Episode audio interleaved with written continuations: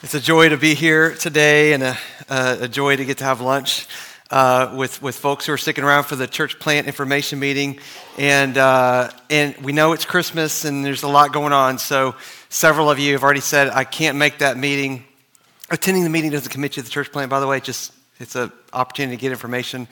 Uh, but we're going to have more of those in January. So, so don't think you missed out. We're, we're going to have opportunities for you to be a part of that. Um, well, the series, uh, the Advent series that we've uh, been in is How the Weary World Rejoices. And each week we've looked at something about Jesus uh, that we can rejoice in. And two weeks ago, when I was here uh, with my wife and one of my sons, my, my wife is right over here, Michelle. Uh, we, are, we are 24. Uh, tomorrow is our anniversary. And so, yeah, there you go. way to go, Michelle.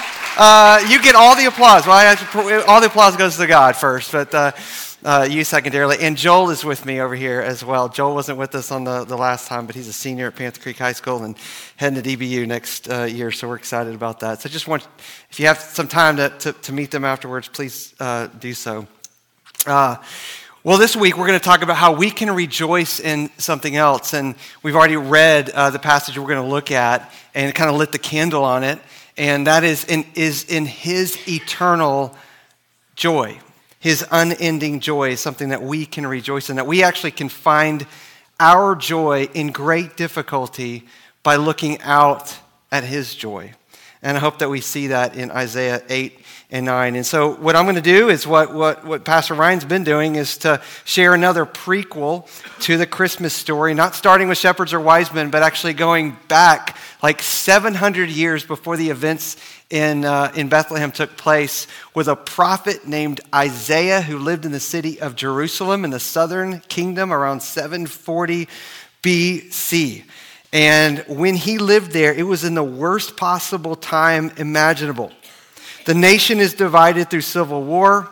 It's in a state of national decline, spiritual decay, moral compromise. There's threats of invasion everywhere. From the north, he's ministering in the south, so it's coming from the north as the northern kingdom's budding up with foreign kings and threatening to invade the south and coming from the east, from the kingdom of Assyria and later on Babylon. And the southern king is, it, uh, kings were always seeking to make a deal with another political entity that could protect them. And so, with all of that, Isaiah is called to minister and to speak against it and calling kings and the people to trust in God instead of trusting in themselves, instead of trusting in these foreign entities. Because if they do, judgment is going to come. Well, the people don't listen to Isaiah, the kings don't listen to Isaiah or any of the other prophets uh, for that matter. And God calls Isaiah to a hard ministry and a hard place and a hard life. He basically says, I want you to speak my truth to my people, regardless of if they follow or not. He even asks Isaiah to name his own kid, Swift to the Plunder, to be kind of this living witness that God is going to bring about a swift plundering of judgment to the people of God if they don't repent, they don't turn back. And he does. So Isaiah lived in what he describes in chapter 8 as a, a gloom of anguish. It's the picture of this dark cloud that just settled over the land and stayed there. And if you ever read the book of Isaiah, it's 66 chapters long. Throughout the book, he's just haunted with these questions. Like, when does the cloud go away? When does this thing get better? When does God just kind of sweep all of that gloom and the cloud of anguish away? And in the meantime, how do I live up under it? See, most of us probably wouldn't think we have anything in common with some 8th century poor prophet. And yet, many of us know exactly what it's like to see a cloud come, hover over us, and you're just waiting for that thing to go away, and you're asking God to please remove this gloom of anguish from my life because now I have to live under it. And how do I live under it? I wonder if anybody's got some haunting questions like that today. Well, the word that God gives to Isaiah, I believe he gives to us. Over and over again throughout the book, he tells Isaiah the story of Christmas. We're going to look at Isaiah 9, but it happens in other places. And what he tells Isaiah is what he tells us Christmas is the death of gloom in the birth of Christ. This is how gloom goes away. It's in the birth of Christ. It's the death of gloom and the birth of Christ. And so I just want us to look at a few passages in chapter 8 and 9 and let it answer three questions for us. Number one, what kind of gloom is he facing? If we can understand that, we'll understand our predicament even better. Number two, what does it look like for gloom to be reversed? And number three, how does the birth of Christ actually do that? So, in, in honor of God's word, would you mind standing? We're not going to look at one passage, but several. So, just in honor of God's word, before we get into it, can we stand one last time and let me pray? Lord, as we stand in honor of your word, we also submit ourselves under it. It has authority over our lives, it has the ability to do what we can't do. So, open up our eyes and ears and hearts now and let the truth come and do what only it can do, which is to set us free. Your truth sets us free, and we submit ourselves to it. In Jesus' name we all pray. Amen. Amen. You can be seated. What kind of gloom is Isaiah up against? Well, it's going to be on the screen behind me. Welcome to turn there. Uh, but in chapter 8, verse 4, he says this Samaria will be carried away before the king of Assyria. This king that they're going after is going to actually carry him away. The Lord spoke again in verse 5 Because this people has refused the waters of Shiloah that flow gently and rejoice over Rezin and the son of Remaliah, that's a foreign king. Therefore, behold, the Lord is bringing up against them the waters of the river, mighty and many the king of Assyria, and all his glory, and it will rise over all its channels and go over all its banks, and it will sweep on into Judah, and it will overflow and pass on, reaching even to the neck. Because they're going after a foreign king instead of looking up to God and trusting God, and they want uh, those rivers and those waters, God's going to let them have what they want. If you turn your back on God and ask for this other thing and pursue this other thing, sometimes God gives you what you want, and it's not going to be the flowing waters that are gentle from Shiloh. It's going to be this sweeping river, mighty and many. It's going to overflow every area of their life in judgment. It's going to rise over everything. It's going to ruin everything and sweep on into Judah. And they're going to be up to their neck in judgment from this king of Assyria. Verse 21 says, They'll pass through the land greatly distressed and hungry now, that's a spiritual hunger, but spiritual hunger sometimes also leads to physical hunger. And when they are hungry, they'll be enraged and will speak contemptuously against their king and their God and turn their faces upward, not in trust, but in defiance.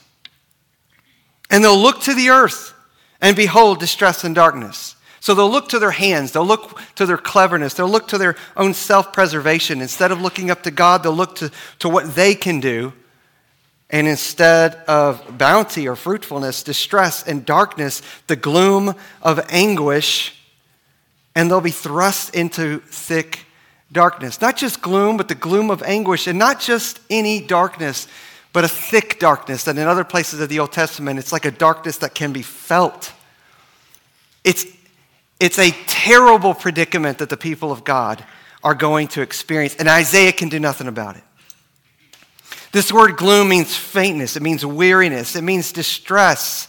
And it's brought about by evil and by, by the choices that the people of God have made. And we, we understand uh, what they're going through. It's not just unique to them because you and I did the same thing Adam and Eve did when they incurred faintness and weariness, when they chose to live independent from God. God says, I don't want you to know evil. And Adam and Eve said, Well, we do. And they chose faintness and weariness. They chose the gloom of anguish because they chose sin. They, uh, they decided to break God's law, uh, uh, to, to, to love Him and obey Him, and to, to love neighbor. And they chose that, and we chose that. They walked out of the garden, and so did we. I wonder if you've ever imagined yourself doing that. So I'm not, I'm not as evil as all those people out there, And yet, you've experienced your own distress, haven't you, because of your own sin? Isaiah was able to, even though he's a prophet of God, speaking on behalf of God, when he sees the glory of God in Isaiah 6, he actually says, I'm a man of unclean lips. See, that's where we need to begin. See, the problem isn't just out there, it's right here. Isaiah could say, I'm just a victim of all this gloom around me, but he's not just a victim. He is a contributor to the darkness. He says, I'm a man of unclean lips, and I live among a people of unclean lips. And this right here is the starting point of the Christmas story. So, so everybody's contributed to this whirlwind of darkness, and God has to do something to overcome it. We're all products of, but contributors of, this weariness and this faintness. So God has to move. He's got to reverse it. And in verse 1 of chapter 9, there's this huge contrast that takes place in the form of a promise. So it's going to be on the screen behind me, but look at chapter 9, verse 1. That's what leads into this next phrase, which is absolutely amazing given the backdrop. In verse 1, it says, But there will be no gloom for her who was in anguish. So the people of God, at some point in the future, with this coming Messiah, is going to experience the opposite. No gloom for those who incurred only this anguish and this gloom.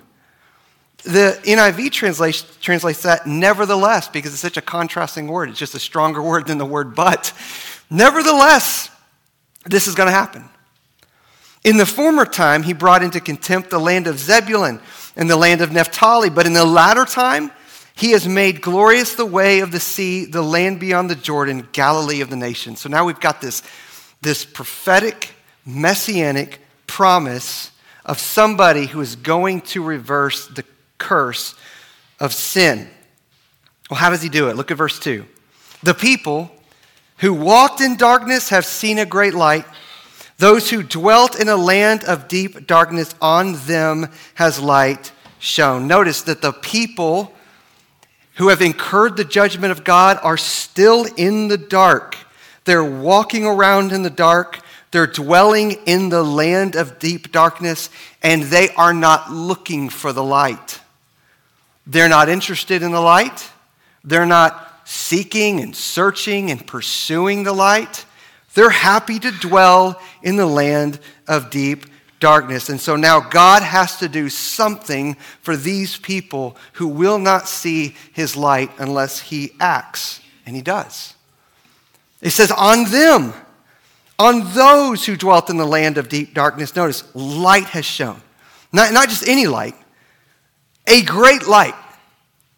Now, when, when light shines in a dark place, it, it shines quickly, uh, invasively, suddenly, sometimes surprisingly. When I go into my kids' uh, room to wake them up, I flip, flip the light on, and it's surprising, and it's sudden, and, uh, and it, it lights up the whole place. And that's what light does. And that's what grace does. Grace comes to us suddenly, it comes to us surprisingly, to people who aren't searching for it, aren't looking for it, to the unlikely, to the unwelcoming. And that's the story of my life. And even if you were raised in a Christian home, that's actually the story of your life. That's how you came to know Christ. You were walking in darkness and kind of happy to stay there. And on you, the unlikely, the unsearching, a great light has shown. And that's how grace comes. Comes out of nowhere. It came out of nowhere for the Apostle Paul. Do you remember this in Acts 9? Saul still breathing out murderous threats. In other words, still living in the land of darkness and happy to stay there. While he's mur- breathing out threats against the people of God, we're told suddenly a light from heaven flashed around him. And he fell to the ground and he heard a voice saying, Saul, Saul, why are you persecuting me? Heard the very voice of Jesus. That light came sudden, it came surprising, it came with warmth, and it came with, with mercy. Remember the story of the shepherds. The shepherds weren't looking for God when all of a sudden, in the dark sky, the angels show up and, and blaze it up, and, and it's, it's as bright as the sun, and they're terrified and they fall to the ground, and then they hear gospel words Fear not. I bring you good news of great joy that are going to be for all the people. And so this is this is how grace comes. It comes sudden and surprising. It comes like light comes. And when it comes, it brings about joy. It did for the shepherds, and it does here. Look at verse 3. You've multiplied the nation, you have increased its joy. They rejoice before you. What a reversal of fortune. Here they were in darkness, and now they're rejoicing before God who, who brought about grace in their life. And notice that the joy is as with the joy at the harvest. That's like the holiday. That's the special day. The harvest day at that time was kind of like Christmas Day. It's the day where they're glad and they divide the spoil, verse 3 says. That's what happens on Christmas morning. You divide the spoil.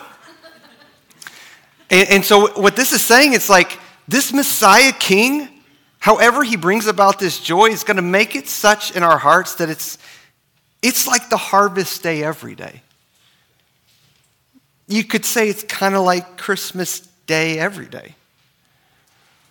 How is that? Well, here's why. Because verse 4 says, For the yoke of his burden and the staff for his shoulder, the rod of the oppressor, you've broken, as on the day of Midian. This Messiah king is going to break off the staff and the rod of every oppressive, evil, pain inducing, misery spreading evil king and empire in the world. If you go against this king, and many have, many will, uh, you're in for trouble. Look at verse 5. For every boot of the tramping warrior in battle tumult, listen, every evil cell that resists this Messiah king will itself get booted out of his kingdom. Every boastful, evil, oppressive person or anything that's boasted about all their garments that's been rolled in blood, he himself will take and throw it in as fuel burned for the fire of his own worship. So he's going to crush evil.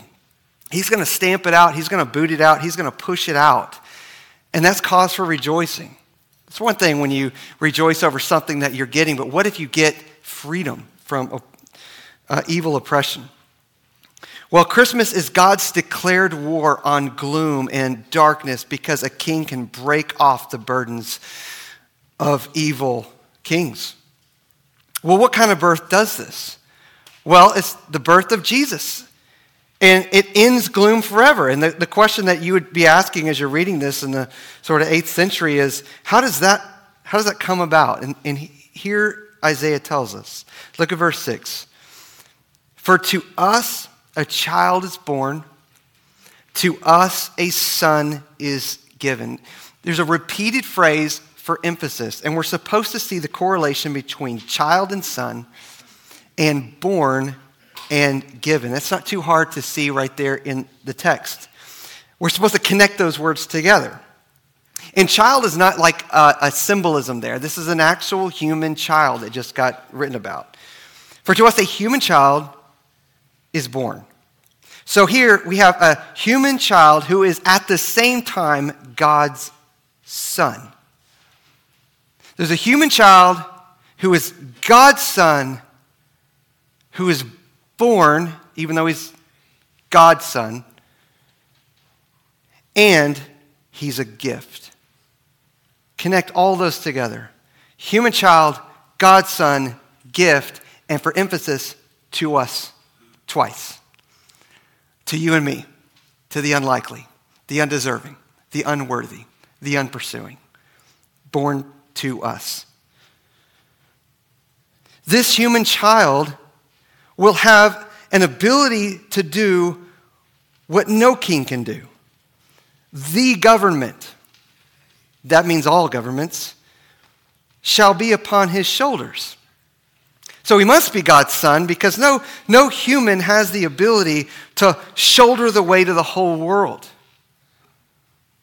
What human being, as you're reading this in the 8th century, has that kind of strength, has that kind of power? Who can do such a thing? It would crush him. Well, only a human child with the following names Wonderful Counselor, Mighty God, Everlasting Father, and Prince of Peace. So now, now we are bumping up to the great miracle and mystery of the incarnation. Here, this, this human is going to have the wisdom and the counsel of God. He's going to have capabilities and capacities to bring about wonder as he speaks. He is himself Almighty Yahweh. He is one with the everlasting Father. And he is the Prince of Peace. He's the King of heaven. If you've never heard the word incarnation, it, it's a theological word that basically means that this is the, the amazing promise of fully God, the eternal Son, taking on flesh and becoming fully human. And as he takes on human flesh, he doesn't become like half God and then half human. He's not 50% God and 50% human. He's 100% God and he's 100% human at the exact same time. The one and only God man entering into his own creation. He's the creator stepping into the story of his own creation. Now, the incarnation, we really need to think about at Christmas time. It's an appropriate moment to just pause and consider the depth of it.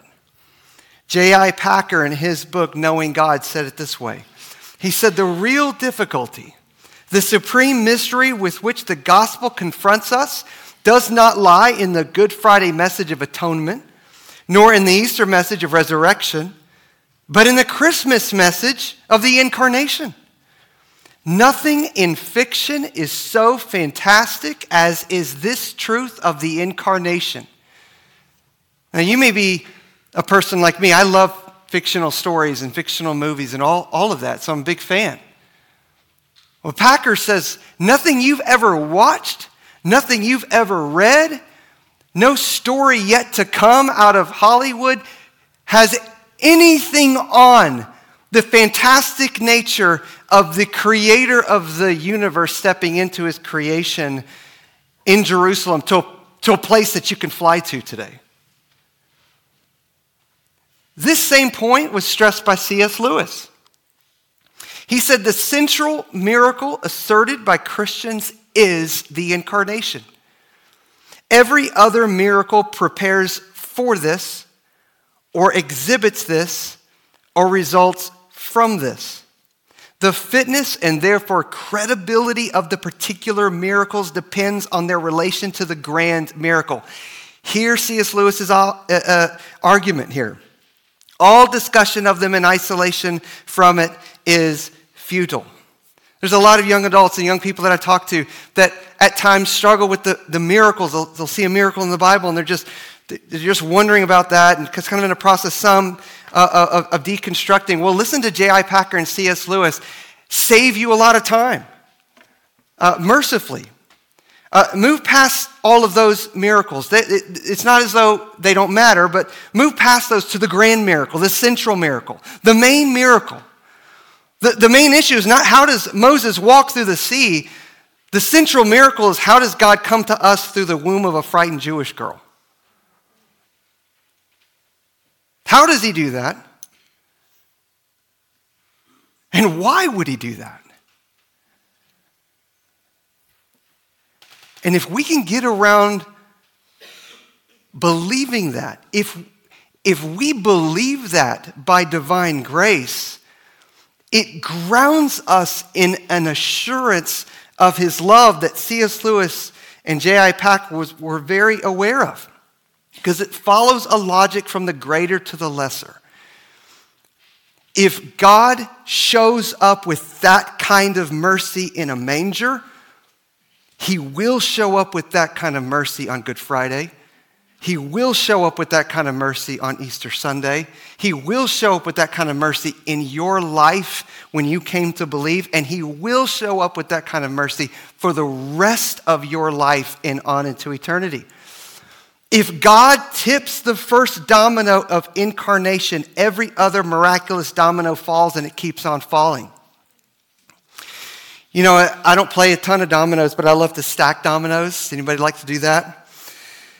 Especially as a kid, I used to like just stack them up and, and just see how long they would go. But we didn't have a ton of dominoes, maybe a couple of boxes. And so I would just stack those dominoes up, hit the first domino, and just watch them all fall. Occasionally, somebody would go to the back of the closet and there'd be another box. And it was like, all right, we get more dominoes. We get to stack even more. Listen, what this teaches us is that the incarnation is that primary first miraculous domino that falls and keeps on falling over and over again with miracle after miracle until it arrives right where you're sitting today. And the incredible good news for all of us today is that God always has another box in the back for you. He never runs out. He will never run out. You say, well, how is that possible? We'll look at verse 7. Of the increase of his government and of peace, notice this, there will be no end. On the throne of David and over his kingdom to establish it and to uphold it with justice and with righteousness from this time forth and forevermore. Now, it's one thing for, for God to say, you know, of the, uh, uh, you know, his, his rule uh, he rules everything. That's one statement. That's one way of saying it. But that's not what it says. It says, it says, of the increase of his government, of his rule, and of peace, there will be no end. The translation is that his rule starts in Bethlehem and then it increases.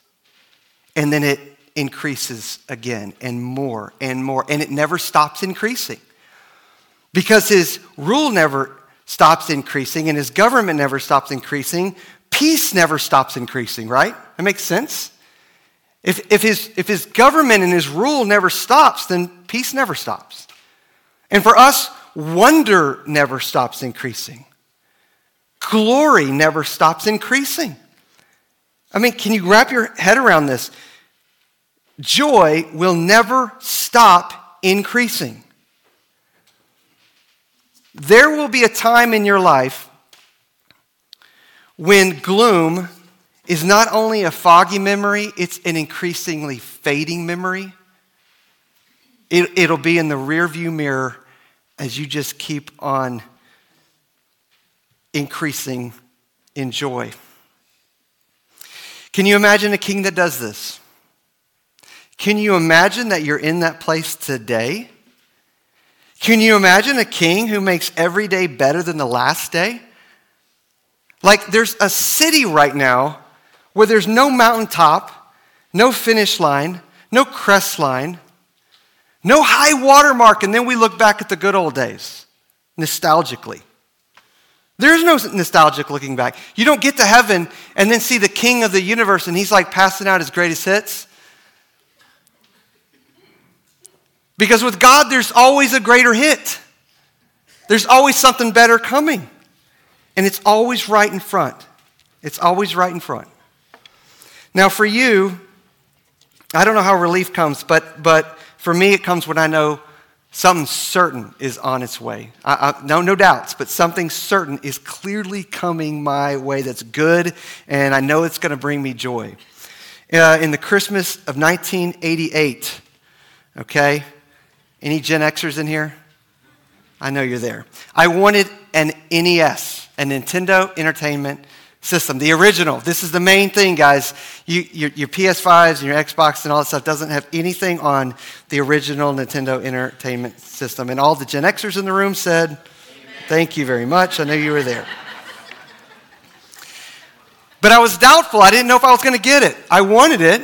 All my friends had it, and we were late to the game. I mean, this game had been out for a couple of years. I was doubtful. I wasn't sure I was going to get it. Until at the beginning of the Christmas break, while we were putting away clothes, I discovered a golden cartridge. And over the top of it, it said The Legend of Zelda. You guys remember this? Remember The Legend of Zelda? And it was gold. I still remember the packaging. I mean, it might as well have been the, the golden Willy Wonka ticket for me. Because it was so cool that, that this happened. And now that this was pre-streaming. So what did that cartridge tell me? It would have been worthless in and of itself, but it was connected to something. It fit into something that was coming. It provided a certainty amidst all my doubts that something good was on its way. And the days leading up to Christmas, I had no doubt of what was coming my way. And it produced an actual joy. I had never played the game in my life, I hadn't played it. But I knew with certainty something good was coming. And that's for us, friends, the birth of Jesus. It's a tangible certainty that only fits in the reality that something better is on its way. And listen, it's coming to you right now with great joy. And don't you just get a relief knowing that? There's a real relief that comes when you know that with certainty that's on its way. Well, how does this happen? Don't, don't miss that last phrase, that last sentence of this promise. And it was read so perfectly up here. How does this happen? Well, notice verse 7 the zeal of the Lord of hosts will do this. Hear that promise? This is not our zeal. God's not looking for us to become something, to work up something. It's His zeal that will do this. God's zeal is His jealous desire for this exclusive relationship with us. And that word actually means to boil over. It's like when you have a, a pot of hot water that that boils over. Uh, that's what zeal is the boiling over kind of heat. And that's the kind of, of hot love that God has for his people, for the people of God. It, it bubbles over. And that's what this promises. Because God's heart, because his zeal bubbled over in the incarnation. In other words, because God wasn't looking and waiting for us to have a passion for him, he has a passion for us. The zeal of the Lord of hosts will do this.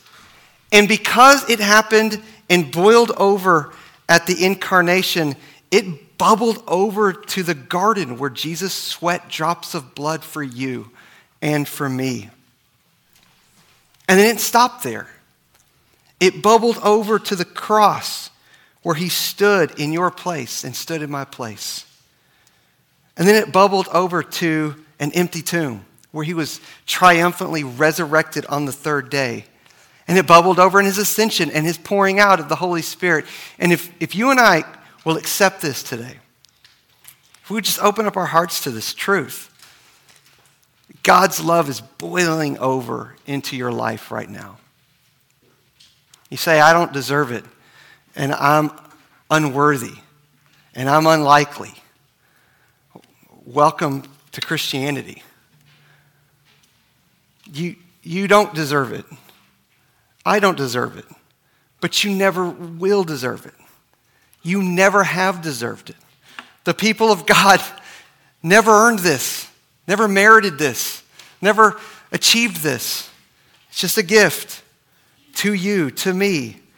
And it's the zeal of God that says at Christmas time something certain is coming. If you're in Jesus today, you're on a bus, hear this. Picture yourself this way. Picture yourself on a bus right now to a city of unending joy. And that bus is going to hit some, some turns, and it's going to be shaky, and it's going to be scary, and it's going to look at times you're going to go down this valley, and you're going to be under the cloud of gloom and anguish and sadness.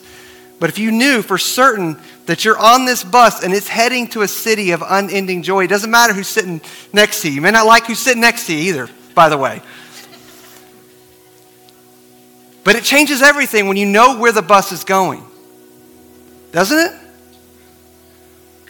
You're heading on that bus. You're on that bus right now. And if you're not, if you if you're refusing Christ, listen, hear this as a warning. I mean, your best days are now. you're moving towards misery. And the invitation that God gives to you lovingly, gently, is don't refuse this grace. Why would you refuse this? Jesus, with his nail scarred hands, is reaching out to you and he's saying, Take hold of me by faith. Nobody in this room deserves his mercy. You don't deserve it either, but you can receive it by grace, by gift. Receive it by faith. Trust. Grab hold of his nail scarred hands. And as you do, you can rest assured that you're on the bus of grace moving towards an everlasting and unending city of light and life and joy. Let's pray together. If you'll stand with me.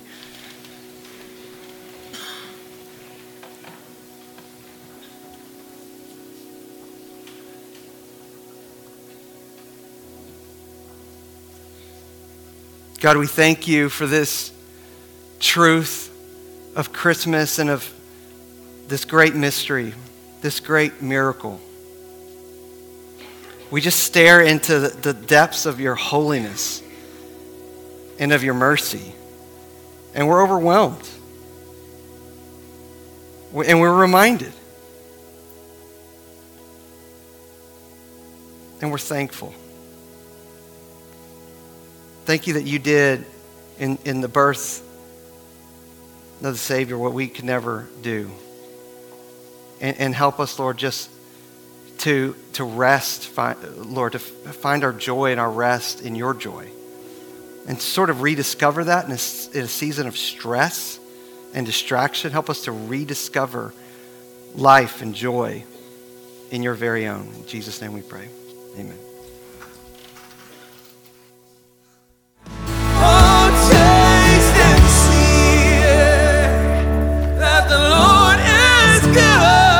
Thanks for joining us for the preaching of God's Word at City Church Melissa. We meet Sunday mornings at 8, 9.30, and 11 a.m., and we look forward to meeting you there soon. City Church Melissa, for the glory of God, the good of the city, and the hope of the world. Oh, you say